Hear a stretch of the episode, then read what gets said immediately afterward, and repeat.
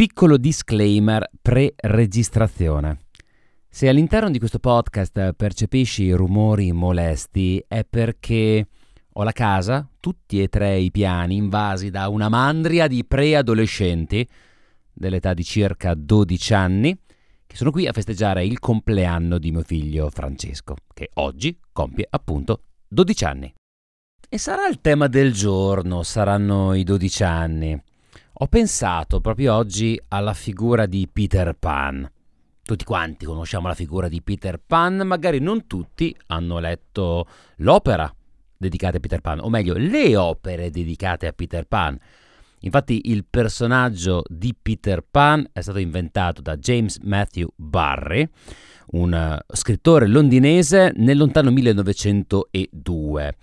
La prima comparsa di questo personaggio avviene in un romanzo breve intitolato L'uccellino bianco, dove si accenna alla figura di Peter Pan, che apparentemente piacque così tanto da diventare uno show teatrale intitolato Peter Pan, il bambino che non voleva crescere, due anni dopo l'uscita del primo romanzo breve l'unione tra l'uccellino bianco e Peter Pan, il bambino che non voleva crescere, ha portato alla creazione del vero tra virgolette romanzo, quello su cui hanno basato praticamente tutti i film e le interpretazioni cinematografiche nonché eh, cartunesche, che è Peter Pan nei giardini di Kensington del 1906, quindi 1902, 1904, 1906.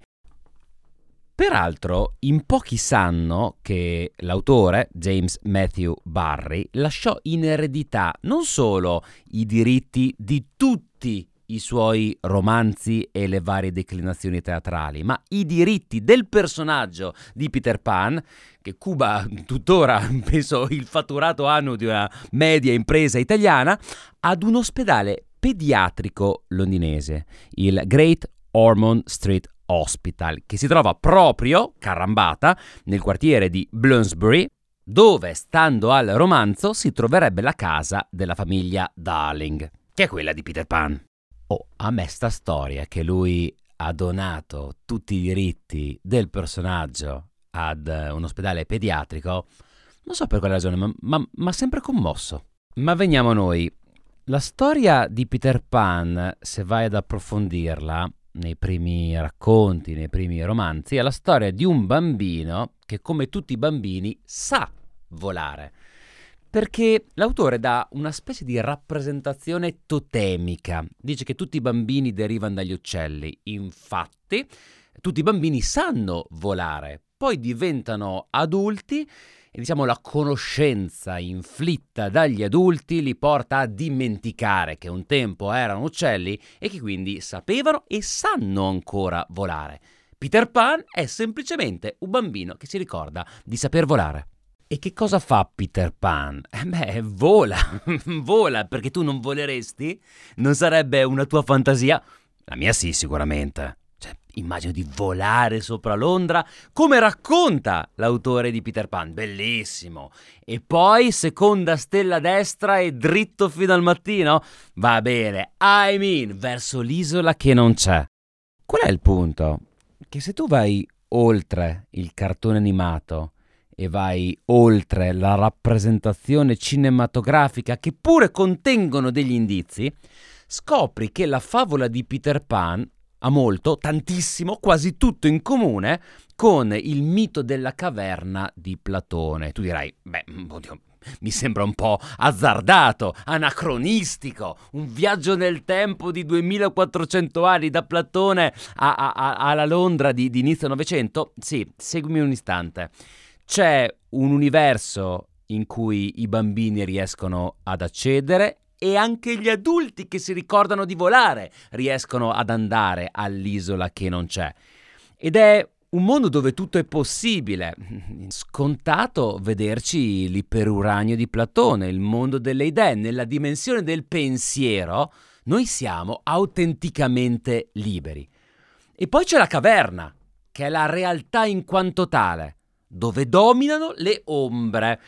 E se tu ricordi magari dal cartone animato, magari hai letto il libro, magari hai visto una delle boh, decine di rappresentazioni cinematografiche, Peter Pan, quando torna, si rende conto che l'ombra sfugge al suo controllo. Sfugge al suo controllo, che ha una sua volontà, che in quel mondo non ha il potere e la libertà che ha nell'isola che non c'è. Prova a cucirsela addosso. Non sembra un po' quello che noi tentiamo di fare nella nostra vita di ogni giorno nel tentare di adattare la nostra essenza alla maschera, al mondo delle ombre che popolano la realtà empirica, fatta di leggi, come quella della fisica, che non esistono nell'isola che non c'è, perché nel pensiero tu puoi violare le leggi della fisica, infatti il pensiero, grande induzione di Platone, dimora nella metafisica, una realtà che va oltre i limiti empirici. E allora lui prova a controllare le ombre, ma alla fine si rende conto che nel mondo degli adulti sono le ombre che controllano la sua vita. E io ho proprio fatto questa riflessione stamattina sul canale Telegram, lo trovi sempre su t.me slash chicercatova, trovi anche il link diretto nella descrizione di questo episodio. Tra l'altro avevo promesso di trattare domani questo argomento, ma mi sta appassionando talmente tanto che ho dovuto metterlo nel podcast di oggi. Come ciascuno di noi abita nella realtà delle ombre, che si chiama famiglia, che si chiama relazioni sociali, che si chiama realtà tra virgolette, quale realtà? Esiste una realtà soggettiva, esiste una realtà inconscia, ma quella collettiva è la realtà che ci hanno insegnato a percepire come in qualche modo più reale di quella dell'isola che non c'è.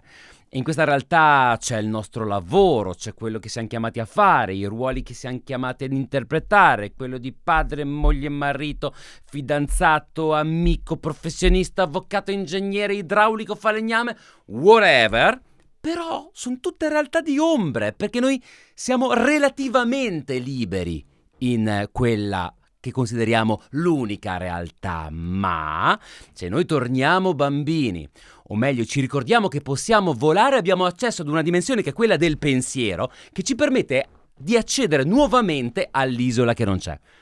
Che cos'è l'isola che non c'è? È la nostra fantasia, è il sogno, è il sogno che ti permetti di desiderare pur oltre i limiti della fattibilità. Eh, perché quando un sogno diventa fattibile, programmatico, è un obiettivo, ma lavati di dosso tutte queste liturgie dello sviluppo personale in cui devi prendere un sogno, mettergli una data di scadenza. No, perché? Ma perché? Ma chi, ma chi l'ha detto? Chi l'ha detto che non possiamo sognare? Certo, un obiettivo ha le sue logiche, ha le sue strategie, ha i suoi requisiti, ma dobbiamo concederci il privilegio di poter sognare e desiderare anche e soprattutto l'impossibile. Mi pare che l'abbiamo affrontato in, in un episodio del nostro podcast eh, in questa stagione. E nel desiderio, nella dimensione del, dell'impossibile, nell'isola che non c'è, noi torniamo ad essere liberi.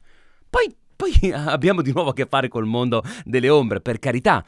Però ciascuno di noi ha o dovrebbe avere delle piccole porzioni della propria giornata, della propria quotidianità, delle proprie settimane, mesi, degli anni, ogni tanto dobbiamo ricordarci che sappiamo volare perché deriviamo dagli uccelli, dobbiamo svolazzare liberamente nell'isola che non c'è.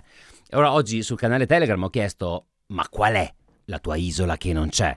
Qual è il tuo rifugio? Qual è il luogo in cui magari sei stato e ogni tanto è il tuo guilty pleasure sentimentale? Pensi a quella vacanza e come sarebbe viverci? O magari è un luogo in cui non sei mai stato che magari non ti piacerebbe neanche così tanto, ma non importa com'è realmente quel luogo, importa come tu lo immagini immaginare. In me mago agere. Lascio agire il mago che è in me. Non mi importa della realtà esterna. Mi porta della tua rappresentazione interna, perché dentro di te sei un mago nel creare la tua isola che non c'è.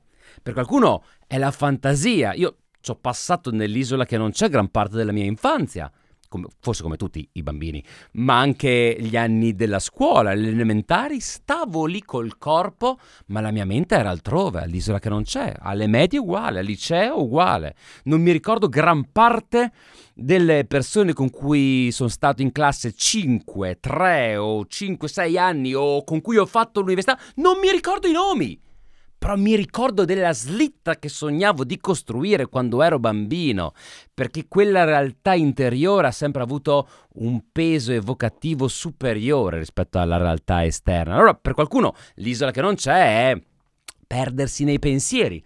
E stamattina ho, ho chiesto ai pregevolissimi ascoltatori di questo podcast eh, qual è la tua isola che non c'è. Hai voglia di, di, di confidarcela? Io personalmente ho costruito un universo, una galassia nell'isola che non c'è e credo gran parte della mia esistenza, gran parte del mio lavoro riguardi un'andata e ritorno, un po' come Peter Pan nel quartiere di Kensington, qui dietro letteralmente, eh, sia una partenza da Londra, un esplorare l'isola che non c'è, che chiamo mondo delle idee, per uranio, fantasia, sogno per poi tornare a tentare di plasmare delle ombre, che chiamo podcast, campagne di comunicazione, che chiamo strategie, che che chiamo qualcosa che però dovrebbe essere chiamato ombra, perché è un'ombra. Qual è la vera realtà? Questa, sai, gli psicologi ti dicono sì, però l'eterno Peter Pan, devi fare un po' i conti con la realtà. E guarda, se leggi il libro ti si apre un mondo perché dice Peter Pan parte per l'isola che non c'è e non si rende conto che il tempo passa e poi trova Wendy che è cresciuta e lui rimane sempre lo stesso. Quindi c'è anche un discorso molto eh, interessante ed evocativo intorno alla percezione del tempo. Quando tu sei nella tua isola che non c'è, perdi il contatto con la realtà e questo comporta anche dei rischi. Infatti, ti dico, sarà che io ci ho abitato talmente tanto nell'isola che non c'è e faccio raramente ritorno al mondo delle cose e il mio lavoro è continuare a fare indietro da Londra a, a, all'isola che, che non c'è. La mia difficoltà non è tanto andare in questa isola che non c'è, quanto tornare di ritorno, che non significa mettere a terra le cose. Siamo in un mondo che ti zavorra a terra, un po' come le ombre che, che proiettiamo e che sfuggono al nostro controllo. Quanto fare i conti con una realtà che è tanto diversa da come io la sogno e, e, e, sono costantemente di fronte ad un bivio, mi confesso con te, visto il rapporto che abbiamo, sono costantemente ad un bivio in cui c'è la rinuncia e dico, bah, io non torno più alla realtà, vivo nella mia isola che non c'è. E il tentare, al contrario, di plasmare delle intuizioni, dei sogni, dei desideri che riesco a provare solo nell'isola che non c'è, a questa realtà non è un po' quello che fa ogni visionario, ogni imprenditore, ogni manager, ogni professionista, ogni persona comune. Hai un'idea e cerchi di metterla a terra. Innovazione, che cosa significa? Innova agere, metto in azione cose nuove, ma se tu non ti concedi ogni giorno o ogni tanto il privilegio di andare nell'isola che non c'è, che cosa fai? Perpetui stereotipi prendi delle ombre, restituisci altre ombre e poi ti dimentichi che sai che puoi volare, perché sei libero, come gli uccelli da cui noi deriviamo.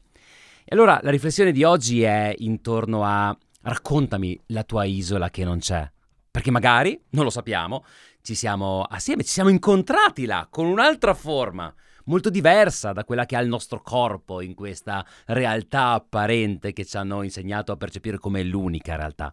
E allora passo la parola ai pregevolissimi ascoltatori che oggi ci raccontano la loro isola che non c'è.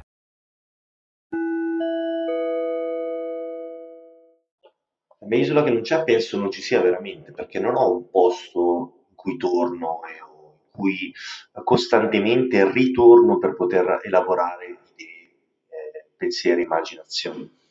Però ehm, quando ho una situazione reale che non riesco a risolvere, allora eh, la mia mente va, vaga e cerca di trovare le possibili soluzioni con uh, possibili, che ne so, conversazioni, persone da incontrare, tanti possibili scenari che poi mi fanno ritornare a dire wow, ok, adesso ho visto le cose in maniera diversa e poi da lì mi piace riportarle nella vita reale, magari riportarle in una conversazione, proprio come facciamo ogni giorno anche su questo podcast, quindi cercare di portare il pensiero in azione, perché poi è quella la cosa, la cosa veramente bella, poterlo poi condividere con qualcuno.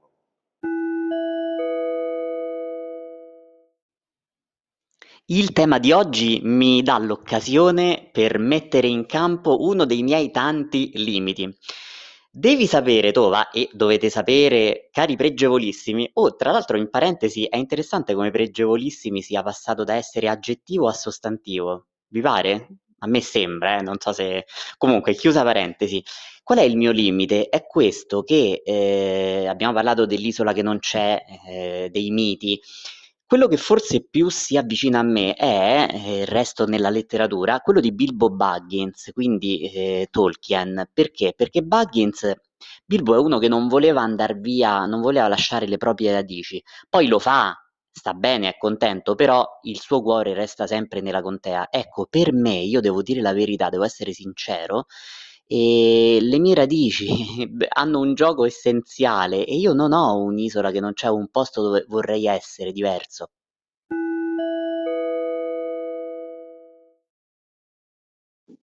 La mia isola che non c'è è all'interno del mio cervello. Da quando ho fatto il corso di dinamica mentale più di 12 anni fa, e ho creato nel mio cervello un laboratorio. Questo laboratorio ha degli armadi con dei cassetti in cui metto dentro le idee che frullano nel cervello e mi fanno confusione. Per cui vado in meditazione, entro in laboratorio e metto in ordine tutto. Poi da questi cassetti rientro in meditazione quando sono calmo e eh, prendo le idee e le elaboro eh, sviluppando dei progetti.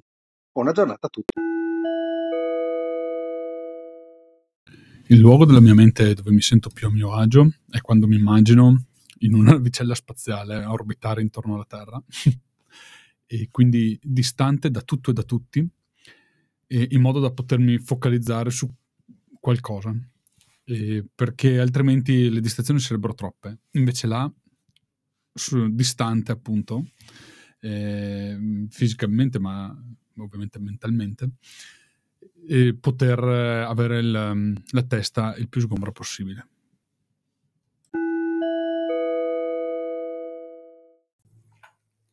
Il mio luogo della fantasia dove mi rifugio è il mare e dipende anche da, da che momento sono della mia vita o in che momento sono della mia giornata e l'immagine del mare cambia. Quindi quando io sono in in tempesta, nella mia testa c'è c'è la tempesta, mi vedo nuotare candidamente in un mare tranquillo che conosco bene e quindi ne ne conosco ogni singolo dettaglio. Invece quando i la mia testa, i miei pensieri non sono in tempesta, sono calmi, sono tranquilli, nuoto in un mare a me completamente sconosciuto Rimane sempre un po' il Mediterraneo, la mia area di immaginazione preferita e inizio ad immaginare veramente quello che succede sia sotto sia sopra, che ne so io, i pirati, le crociate, cose di questo genere. E buon compleanno Francesco! La mia isola che non c'è forse è la fantasia più scontata che si possa raccontare, ovvero il classico chioschetto in riva al mare, in un posto caraibico dove magari eh, si vive costantemente in Bermuda e infradito. Eh, un luogo dove si servono cocktail, birra fresca, dove si chiacchiera con la musichetta di sottofondo e si offrono servizi tipo eh, immersioni, escursioni varie, corsi di vela, corsi, corsi di windsurf e ovviamente tutto questo sarebbe fantastico se io potessi condividerlo con mio figlio meglio. Ma c'è anche un altro modo eh, che io uso per isolarmi un po' e coccolarmi in un'idea, in una fantasia. Non è tanto un luogo quanto eh, una situazione. Immagino di avere una casa grande con un grande giardino, con tanti spazi dove poter ospitare tutti i miei amici, le persone a cui voglio bene e con cui stare insieme facendo le cose più semplici, fare delle mangiate, delle grigliate e divertirsi senza avere nessun tipo di preoccupazione. Molto difficile, perché la mia isola che non c'è, c'era. C'era, ehm, fisicamente proprio e quindi mi basta chiudere gli occhi e sento l'odore del legno, del mugo, ehm, sento l'odore addirittura della neve, perché la neve ha un suo odore e posso non sentire il rumore del mondo che gira intorno a me, ma soltanto il vento che c'era la mattina presto, che mi accompagnava la sera in una corsa lungo l'ex ferrovia. Il- l'isola che non c'è, c'era fisicamente, ci sarà sempre, immagino, ma è talmente tanto malinconica che non vorrei ci fosse più, non vorrei tornarci più e quindi vorrei trovare un'altra isola che non c'è. Ciao a tutti.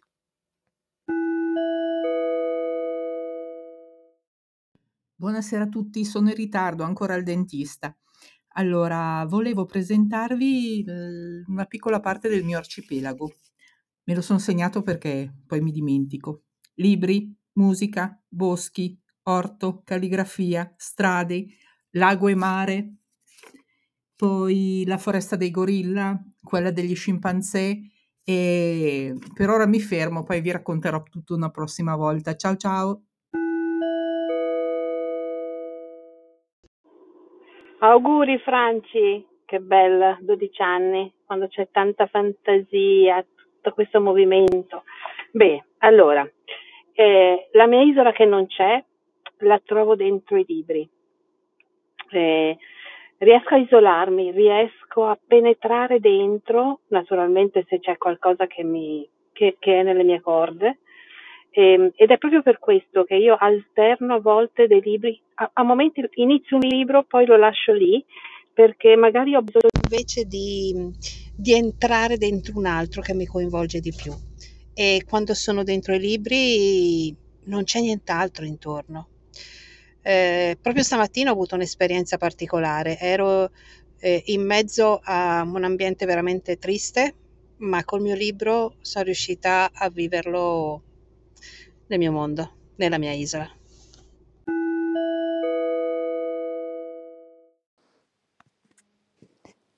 E oggi il mio commento sarà fuori luogo perché non ho, ehm, non ho idea di cosa sia l'isola che non c'è il signor Wilson, non so se ho capito bene, se mi ricordo bene il nome, ma volevo approfittare per fare gli auguri di buon compleanno a Francesco, ehm, considerando che io a 12 anni è stato l'ultimo anno in cui mi sono considerata una bambina, mi sono descritta io come bambina, da lì in poi ho cominciato a pensare di di essere una ragazza. E quindi tanti auguri Francesco e benvenuto nell'isola che c'è. Ciao! Oggi sono di nuovo l'ultimo tra gli ultimi, sempre che ci sia ancora un piccolo spazietto per me. Se non c'è pazienza, avrò fatto un allenamento anche oggi. E allora, ne ho già parlato più volte eh, di questa mia isola che non c'è ed è questo momento di meditazione che io riesco a ricavarmi non sempre, ma quasi tutti i giorni, 5-10 minuti. E, ehm, ed è veramente un po' come si lega molto al discorso di ieri che si faceva sul mens sana in corpore sane. Quello è un modo proprio per prendere la mente che come fosse un fazzoletto sporco eh, viene lavata da tutti i crucci, tutti i pensieri, tutti i pensieri, soprattutto quelli compulsivi e quindi concentrandosi magari anche solo un attimo su, ogni, su qualche parte del corpo si riesce veramente a risentire di nuovo una, una, una presenza, una prospettiva completamente diversa. Qui Raffaele Tovazzi per gli amici Tova e questo è Chi cerca Tova.